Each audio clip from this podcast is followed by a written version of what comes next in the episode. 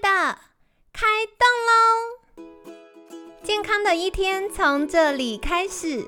本节目由好时好时提供。开始之前，别忘了订阅、分享以及追踪好时好时粉砖和 IG。若想帮助心爱的人变健康，也欢迎一起加入健康管理师证照班的行列。有想听的主题或推荐的来宾，也欢迎来信许愿哟。让凯西陪你一起吃早餐，聊健康。嗨，欢迎来到凯西陪你吃早餐，我是你的健康管理师凯西。好的，这礼拜呢又到了我们要来分享文献的时间哦。然后我不知道，亲爱的你们有没有发现，因为呃，我们一开始可能一年只有一两次是凯西亲自讲，然后分享一些概念。然后到去年，我们有比较多在讲一些专业知识，到今年开始讲文献，然后特别到第四季，凯西每个月都讲一周的文献，为什么会有这样调整呢？亲爱的，我真的觉得你们太可爱了。我觉得我们凯西陪你吃早餐的听众哦，大家都是对健康非常有概念，都是资优生，所以我发现大家来私讯提问的问题越来越专业，而且早期可能大家还会有转发内容农场文啊，就是诶网络上大家说呃什么东西不能吃啊，什么东西有毒，然后来询问凯西。到现在呢，通常大家都做了功课，所以起手式都会说：“凯西，我跟你说，我已经看了什么什么书，或看了什么什么专家，他说了什么什么。然后呢，我现在有一个疑问，我想要问。然后，呃，问题的内容是怎么怎么样？然后我自己的想法是怎么怎么样？那凯西觉得呢？我就发现，天哪，你们很棒诶，问的问题越来越专业。然后再来第二点是。我发现大家还是可能蛮喜欢我们平常邀请专家来分享，可是每一次到那个礼拜，凯西在讲文献的时候，接下来我就会收到好多听众私信说：“凯西，我是之前在收听你节目潜水的听众，然后呢，呃，我很喜欢你讲文献，因为我觉得。”文献呢，我们有机会获得比较多专业知识啊，或者是觉得哦很喜欢听到这么扎实的内容，然后凯西又会用白话文分享，我就发现我们的听众大家也太厉害了吧！就是这些内容都是凯西帮一些院所的嗯医疗团队伙伴在做内训。或帮我们监管师做内训的时候讲的内容，然后我们的听众居然大家都跟得上，而且很喜欢，对，所以从善如流。OK，就凯西会试着多分享一些我觉得有趣的文献。那如果大家觉得呃有什么主题是你有兴趣想听的，或者是你有看到不错的研究文献，也欢迎再跟凯西分享。那我们每次讲研究文献的时候，虽然凯西可能分享一到两篇的论文，可是凯西在做功课的时候，大概同一个主题，比如说一天的 podcast 内容，我会看六到八篇，甚至十篇的相关文献。去了解它背后的原理、原则跟科学家是如何在看待这件事，所以凯西就尽可能的有条理的努力，把我吸收到的第一手资讯跟大家分享哦。那首先，嗯，我们十二月的主题是好好睡觉嘛，就是大家啊，到了冬天，很多听众说，呃，会失眠呐，然后或者是会觉得睡眠品质下降啊，半夜容易醒来呀，或者早上天还没亮就。醒啊，觉得很困扰。那我们这礼拜一样就会来分享睡眠主题。哎，对，题外话，先借我岔个题。早上会发现天还没亮就醒来，有点厌世，这种情绪凯西可以理解啦。阿姆哥，大家知道吗？冬天的时候太阳就是比较晚出现呢，比较晚太阳升起。所以像夏天，凯西住的地方，夏天我大概四五点，我们家外面就开始天亮了。可是像冬天最近，嗯。早上可能要六七点，甚至有时候阴天下雨天要七点多，快八点天才会开始有一点点比较亮。好，所以如果你真的发现哇，我早上天还没亮就要起床，你就跟自己说正常的，正常的，然后尽可能就是可能呃用个香氛呐，喝个热热的，比如说咖啡啊，或者是热可可之类，让你预备好心情，心情好一点 再出门，好吗？所以不要担心，不要担心，我们身体的确是会因为春夏秋冬季节的变化去调整我们的生理时钟，调整我们的作息。有可能你冬天就是因为日照时间变短，然后气温下降，会比较容易生，或比较容易早上。爬不起来，厌世正常，这代表你是一个健康的宝宝，可以吗？那我们现在因为不得不嘛，我们有呃万能的电灯，所以没有办法日出而作，日落而息。那我觉得就是在，而且特别年关将近，不管是年底啊，或者是即将到来的农历年，可能大家都很忙，在赶工，尽可能让自己觉得舒服一点，然后当下不做不会出人命的事情就摆一摆吧，不要太逼自。自己给自己太大压力。好的，总之前情提要讲完了。那嗯，今天想要跟你分享的文献呢，我很喜欢，我特喜欢这一篇，因为他在讲的是哪些因素会影响你今天的清醒程度呢？因为很多人就说，凯西啊，我已经尽可能早睡，然后尽可能努力睡到七个小时，甚至八个小时，可是我还是觉得哇，好累哦，是不是我前一天晚上？的睡眠品质不好啊，然后熟睡期不够啊，等等等。今天凯西就从这一篇呃研究文献来跟你分享，到底有哪一些会影响我们今天。一整天，你身体这颗电池有电的程度可以支撑到多久？到底有哪些会影响呢？好，那这篇研究文献呢，还是分享在《自然通讯》（Neutral Communications） 的一篇研究。然后它主要是想要知道说，哎，到底我们有哪些因素会影响到今天的，呃，就是我们当天白天的清醒程度？那过去的研究都会认为基因。对于你是属于成型人还是猫头鹰人有很大的影响。比如说像凯西老师说，我是早睡晚起人，就是我之前可能在节目里面有分享过了。我是呃一直到念大学到大学毕业，我都会睡九个小时的那种极度需要睡眠的孩子。所以呢，到后来开始工作甚至创业之后，我发现啊。有的时候一天只有睡四五个小时，或呃六个小时，工作品质就会明显下降，然后比较厌世，然后觉得压力比较大等等。那我睡饱饱就万事 OK，所以我一直都是觉得我自己应该是需要。早睡晚起的人，那从过去的研究也会认为，哎，有些人他早睡早起是因为基因对他的生理时钟的影响，那有些人可能就是猫头鹰，甚至呃白天都在睡觉，然后晚上才起来工作之类的，就是有所谓我们的时差症候群，就他不是真的从国外然后跨时区有时差，而是他自己的作息让他跟当地有时差这样子。好，所以过去的研究认为，我们睡觉的时间跟基因影响有关。那这一次的研究呢，我觉得很酷，而且很难得，因为他研究的对象受试者是他收集了八百三十三位的双胞胎。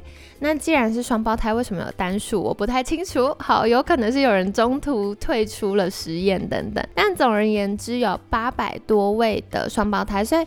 换言之，大概有四百多对的双胞胎，要收集到这么多双胞胎愿意一起受试，真的是非常难得的。好，然后呢，他还有找除了双胞胎之外，还有一些是没有基因关联性的受试者做世代的研究，然后有一个非常重要的突破性的发现，就是证实了基因对于清醒程度的影响。很小，那其他可以调整的变因，例如活动量啊、睡眠、饮食习惯等等，对于睡眠的影响是更大的。所以呢，这给我们第一个重点哦，重点就是。以后不要再说什么啊睡不饱啊，或者是我晚睡是因为基因的关系，没有，是因为你自己作息，你怎么去对待你的身体，怎么去对待你的健康，你的身心状态就会有回报给你。OK，然后再来呢，这个研究它做了一些测试，包含了前一天晚上的睡眠时间，你几点睡，几点起床，睡眠品质如何，还有。前一天的活动量，比如说你是一整天坐在办公室，还是你去爬山，然后还有当天就是 today 今天早餐，你是不是吃了碳水化合物比例比较高的早餐？然后。嗯，研究的结果，重点先跟你分享。研究结果是，早餐后的血糖反应较和缓的，在睡醒后的清醒程度会比较高哦。好，所以研究的细节呢，里面讲到前一晚的睡眠和前天活动量。嗯，怎么样叫做足够的活动量？就是你有十个小时的充足活动。请特别留意，大家会说，哈，十个小时是我要在健身房泡十个小时吗？不是，不是。十个小时强调的不是运动训练，不是是活动。所以像刚刚凯西讲的，比如说呃爬山，然后或者是像我很多客户实际生活里面发生的经验是，公司可能要去参展，不管是在国内或国外出国去参展，那在会展展场现场可能就是很大嘛，然后要走来走去，走来走去啊，要去。跟客户介绍很多的公司方案呐，公司的产品啊，然后要跟主要客户谈接下来的呃合作内容啊等等，他们就会有比较多要一直走动。的状况，那很有趣是，他们大部分的客户，比如说他本来比较睡不好的，都会跟我说，哦，在展场那几天吃饱晚餐，回到房间简单梳洗完倒床就睡，而且睡超熟，就是像我有些客户甚至会有认床的习惯，所以。他可能出国旅游的时候反而比较容易睡不好，可是他去展场、出国参展的时候，睡得比在台湾自己家自己的床上还睡得好。那凯西自己的经验也是，就是。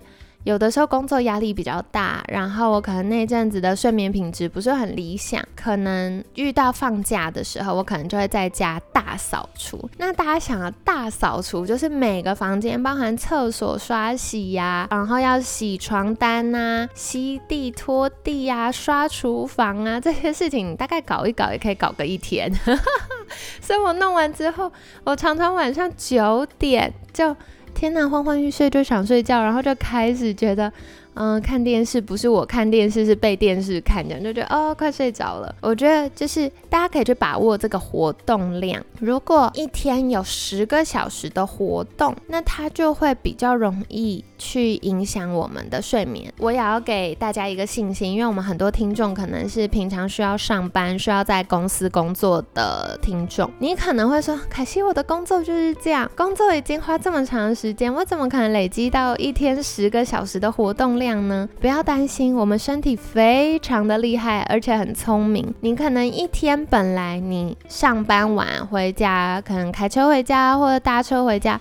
回到家之后又继续坐着，或者是昏倒在沙发上，有没有？那现在你只要能够给身体多一个小时的活动，它就会开始改变。嗯，所以我有很多客户跟我说，他从嗯三十分钟的活动变一个小时的活动，然后慢慢慢慢，他就发现他晚上的睡眠品质变好。嗯，有几个现象，第一个是可能比较早就会想睡觉，然后平常。就算到睡觉时间，脑袋一直转，一直转，一直转，睡不着的这个状况也会改变。然后半夜容易浅眠，然后做梦或一直要起来尿尿的状况，有可能也会进步。那起床尿尿这件事还跟荷尔蒙有关，特别是可能有些听众的爸爸妈妈会常常半夜要起来上洗手间。如果是属于这种的话，就是上了年纪或者是产后。会有这个状况，那可能你需要的是做荷尔蒙的平衡的监管策略，或者是找物理治疗师调整一下你的骨盆结构，帮助我们可能产后这个子宫的位置可以恢复，然后骨盆底肌的呃张力可以恢复到正常的状态，去支撑我们的膀胱，让它不会一直想尿尿这样。好，所以这是延伸跟大家小补充的。所以呢，说回来，科学研究发现，前一天活动量呢，如果可以有十个小时，是最为理想的。那如果没有办法的话，凯西的经验，你增加三十分钟、一个小时、两个小时的活动量都会有帮助。这个会跟我们睡着、隔天早上起床，然后白天一整天的清醒程度有关。然后再来呢，我觉得有一个很酷、很重要的这个研究，因为我们。很多听众在做一六八。那一六八，因为晚上下班很累，不吃晚餐觉得有点痛苦，所以大部分大家做一六八都是断早餐。可惜在过去的节目当中反复提到，我个人不建议上班族。断早餐。如果你已经退休了，甚至呃你财富自由了，你不需要工作，或者是你的早上是很闲散的，你不太需要工作啊、开会耗脑啊，它的。强度很低，比如说你就在阳台浇浇花这种程度。好，那你要断早餐，我真的没有意见。可是如果你是上班族，进公司你就是要进入备战状态，甚至要开会，要跟客户沟通很多事情的话，请不要断早餐。过去我们提到的是断早餐，对于要大量消耗葡萄糖的大脑来说是很大的压力，甚至有呃研究文献指出，对大脑来说长期低血糖会增加大脑损伤。那这篇研究文献也说。早上有充足的碳水化合物，对于当天的清醒程度是会有帮助的，让你会比较有电力。如果早上是高蛋白的早餐，反而会让当天清醒程度降低。然后甚至呢，研究团队重新校正了早餐的血糖这个变因之后，发现结果没有改变。所以换言之，如果你是属于高耗脑、工作强度高的族群，那请你一定要吃早餐，而且要补充充足的糖类。那这边我觉得也有一个陷阱要跟大家澄清一下，就是什么叫做高碳水化合物？不是说薯条，就是不是说吃一个可颂面包，不是这样，它是有蛋酥的。高碳水化合物要加上你早餐后的血糖反应和缓，就是有充足的碳水化合物。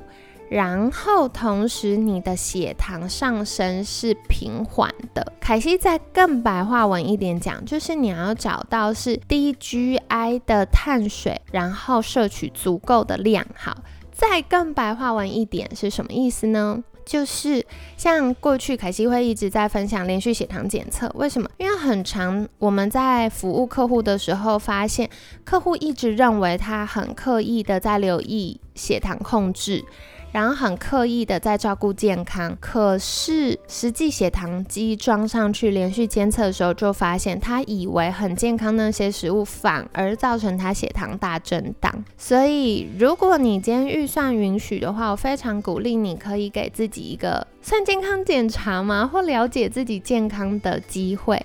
然后去知去找到哪些食物可以帮助你的血糖比较平稳。透过这个方式，你就可以知道说，我早餐吃比较多这样的糖类，我还是可以有足够的呃身体调节能力，让血糖慢慢上升，而不是像云霄飞车这样很快冲上去又很快掉下来。好，所以如果我们有足量的碳水化合物，足量的糖类。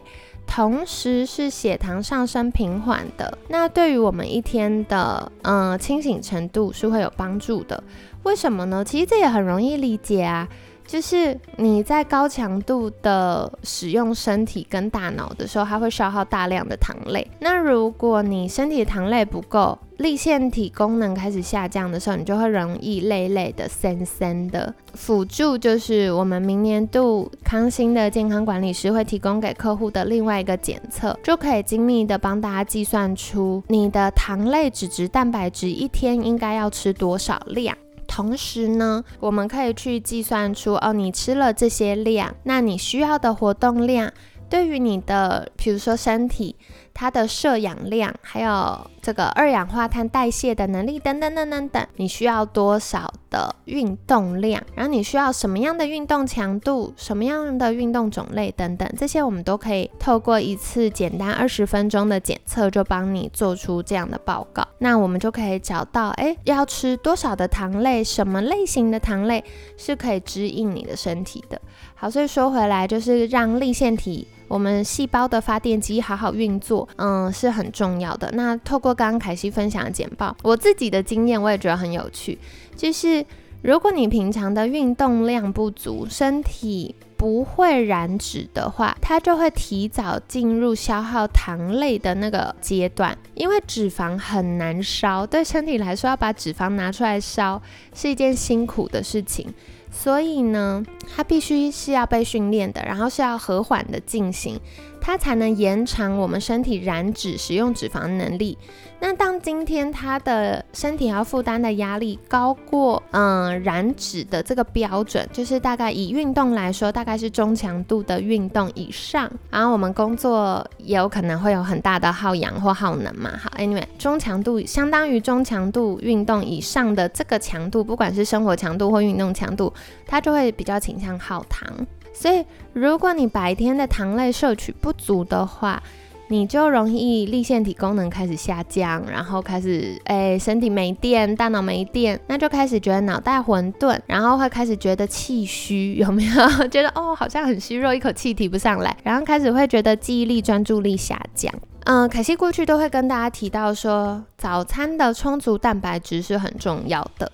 好，可是大家也不要忘了，凯西一再提到，不建议大家长期断糖，特别是女生不要完全不吃糖。那这个都会跟我们的内分泌系统有关，特别跟我们肾上腺有关。那如果我们听众朋友还没有对内分泌系统，还有对于我们身体利用能量的方式，然后对于内分泌系统跟瘦身关系有一些比较。结构性的初步了解的话，也可以再多关注我们的不复胖瘦身术课程。这个是凯西跟线上课程平台合作的课程。然后呢，它大概是我印象是一千六百块，然后是套课，你可以反复看好几年这样子，不限次数反复看。那里面我们就会很详细讲到内分泌系统跟瘦身的关系，然后你可以去比对你的。身体体感的特征或外观的特征，有可能是代表你哪一个内分泌系统失衡了。那总而言之，如果你的长期血糖是处于低血糖，或者是长期处于高血糖，或长期处于血糖震荡上上下下，它对应会影响到的内分泌系统是不一样的，甚至还会让你本来有的失衡状况更加的恶化。好，所以高蛋白的早餐没有不对，可是如果你是属于工作强度比较强，然后节奏很快，需要大量耗脑的听众呢？早餐还是要吃充足的碳水哦。然后这边也想小小补充凯西的经验，就是我常早上起床就要开会，然后我就发现哦，我早餐吃充足的碳水，吃什么？有时候吃香蕉，然后或者是吃松饼，就是我自己做无麸质的松饼这样，然后或者是吃，有时候吃饭。对，没错，凯西的早餐吃的跟人家晚餐一样，就是我可能一大早吃饭，然后我一边吃饭、吃菜、吃鱼，然后一边开会这样子。有吃足够碳水，跟没有吃足够碳水，甚至没有，嗯，可能我早上只喝一杯茶，然后就开始开会的状况。嗯，我觉得我的专注度。还有思考力、跟反应力、跟情绪稳定度都有很大的差异。然后，特别是大家知道岁末年终，我们要开始跟公司的财务主管在对今年度的财报、年度的财报，然后看明年的预算的时候，天哪，财务真的不是凯西的强项。所以我每次听完之后，觉得哇，头昏脑胀，脑袋宕机。可我就明显发现，我有充足的糖类。它对于我在开这种很需要大量消耗脑袋的会议的时候，会比较顺畅一些。那外，凯西过去有跟大家分享过，就是早餐跟午餐多吃一点蛋白质，晚餐吃一点糖类，对于我们血糖稳定的状况，还有充足，就是在我们半夜睡觉提供。身体充足糖类的这件事情呢，嗯，也会对我们的熟睡期的深度和时间长度有更好的帮忙。好，所以跟大家分享这篇研究，对，讲了这么久，研究还没讲完，就是研究有提到，刚刚凯西讲的第一个是，呃，尽可能争取十个小时的活动量。嗯，那比如说，就算在办公室上班，可不可以站着讲电话，或者是呃去其他部门？比如说过去我们发个 email 跟其他部门的人沟通，那有没有可能我干脆走过去他的座位跟他说话呢？等等，就是在小小事情上，或者平常搭电梯，那我可不可以争取午休时间去吃午餐跟？回办公室的时候，我走楼梯呢，试试看，好不好？就 是尽可能争取活动量，对我们熟睡是有帮助的。然后再来充足的糖类的早餐，对我们一整天开心有电还有舒压、脑袋清醒这件事是非常有帮助的哦。那再来，除此之外呢，还有正向的情绪、年龄。跟吃东西的频率对于我们的白天清醒程度也有关。那正向的情绪很可以理解嘛，就是你前一天心情好，晚上比较没压力，当然比较好睡啊。前一天压力爆大，你可能半夜还做噩梦，有没有？那自然就睡得比较没那么好，可能充电，我们身体这颗电池充电的效果就没这么好。那年龄也可预期，因为随着年纪增加，褪黑激素的分泌可能下降，然后荷尔蒙失衡导致的半夜要尿尿啊，然后熟睡啊，抗利尿激素分泌不足啊，等等等，这些都会影响我们睡眠。那我觉得有个很好玩、很酷的东西是吃东西的频率较低，我觉得这也可以理解啦，因为如果我们一整天都在进食，它直接会影响到就是我们的血糖。所以，如果我们血糖上上下下或一直持续维持在高水平的血糖状况呢，它就会让我们身体是一直储存极大的能量。那就像小朋友半夜，呃，不能说半夜，小朋友晚上 sugar high 不睡觉一样，我们其实也是。如果我们没有把白天的这些能量用完，不管是身体的血糖的这些能量。或者我们实际上经历的能量没有用完，那你自然晚上就不需要充电啊，充电电池还饱饱的电，干嘛要充电，对不对？好，所以你自然晚上就不会睡得太好。那我觉得这篇研究文献总归来说，它强调了两件事。过去我们认为睡不好都是睡前要有良好的睡前仪式，只有睡前才需要努力。他现在打破了这件事情，他打破了第一个基因的影响，第二个他强调了你一整天的生活作息对于你夜间睡眠，还有隔天有精神、精神饱满、情绪好的这个影响。好，那。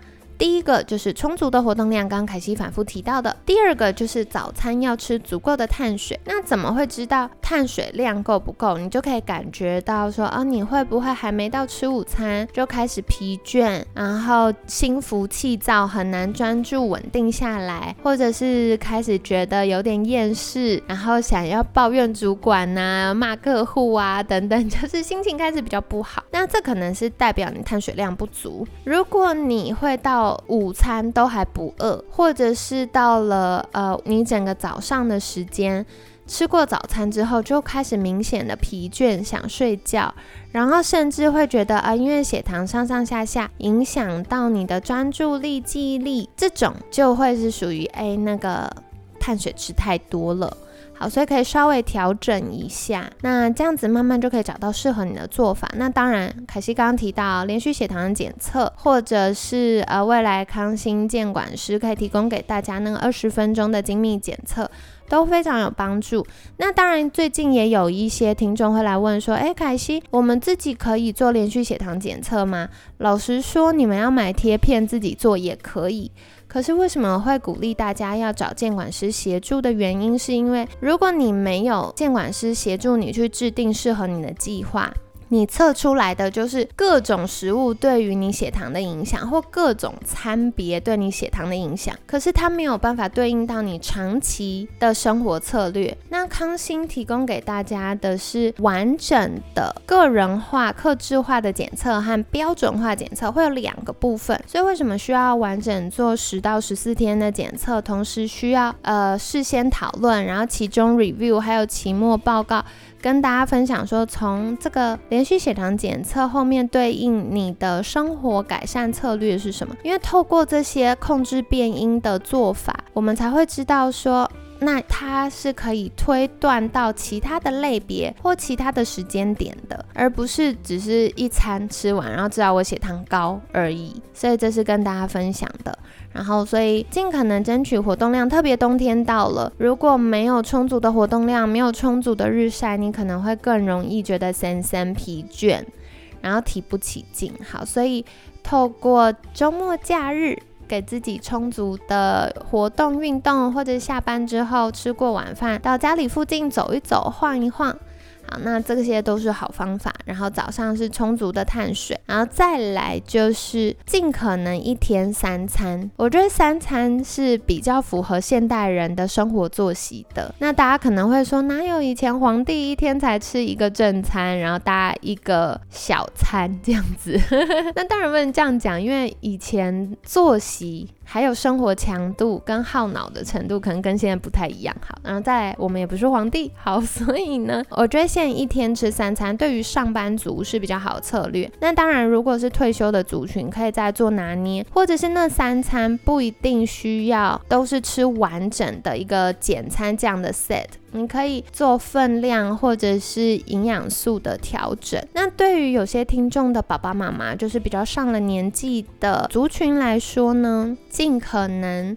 为了控制血糖的这个初衷呢，就是尽可能不要吃点心。如果很长下午吃点心，代表可能他中午吃的营养素是不足，甚至是血糖震荡的。然后，嗯，下午如果会有吃点心的习惯的话，不妨用喝水和运动取代，就是去散步啊，增加活动量取代，有可能就可以改善他下午需要吃点心，然后让他一直维持在血糖过高的情况，然后改。善的话，对他血糖控制还有夜间睡眠都有帮助。那上了年纪的族群，我也不建议不吃晚餐，因为上了年纪之后，我们的血糖调控能力会下降一些。那如果不吃晚餐，有可能让他夜间低血糖，影响了他的睡眠品质。反而睡不好，所以我有很多客户可能六七十岁以上，然后嗯，过去都睡不好，甚至需要到用药程度。那在他的医生还有我们的医疗团队跟监管团队合作之下。就是调整他的饮食，就让他可以慢慢减药，甚至呃整个生活品质可以提升。好，所以光是这一篇呢，凯西补充了非常非常多的细节给大家，希望大家听完之后不会觉得太疲倦。好了，就是因为我觉得这篇实在太有趣，然后刚好我们最近服务的客户也很多，所以就跟大家分享一下喽。那明天呢，我们会继续来讲一讲，嗯，还有哪些跟睡眠有关的事情，还有哪些可以特别留意。的那当然，大家也会常常问，到底喝咖啡、咖啡因对于我们的睡眠会有哪些影响呢？好的，所以明天就继续来跟你分享喽。那希望你喜欢今天的节目哦。我们现在也在规划明年度的节目了。所以，如果你觉得哎，听了三年凯西陪你吃早餐，还有哪一些主题是你有兴趣的，或者是你觉得哎，我们节目可以开发新单元，也欢迎再跟凯西分享你的好点子哦，说不定我们就可以采纳，然后来做这样的尝试。好啦，那今天感谢你的收听喽，我是你的健康管理师凯西，每天十分钟，健康好轻松，凯西陪你吃早餐，我们下次见，拜拜。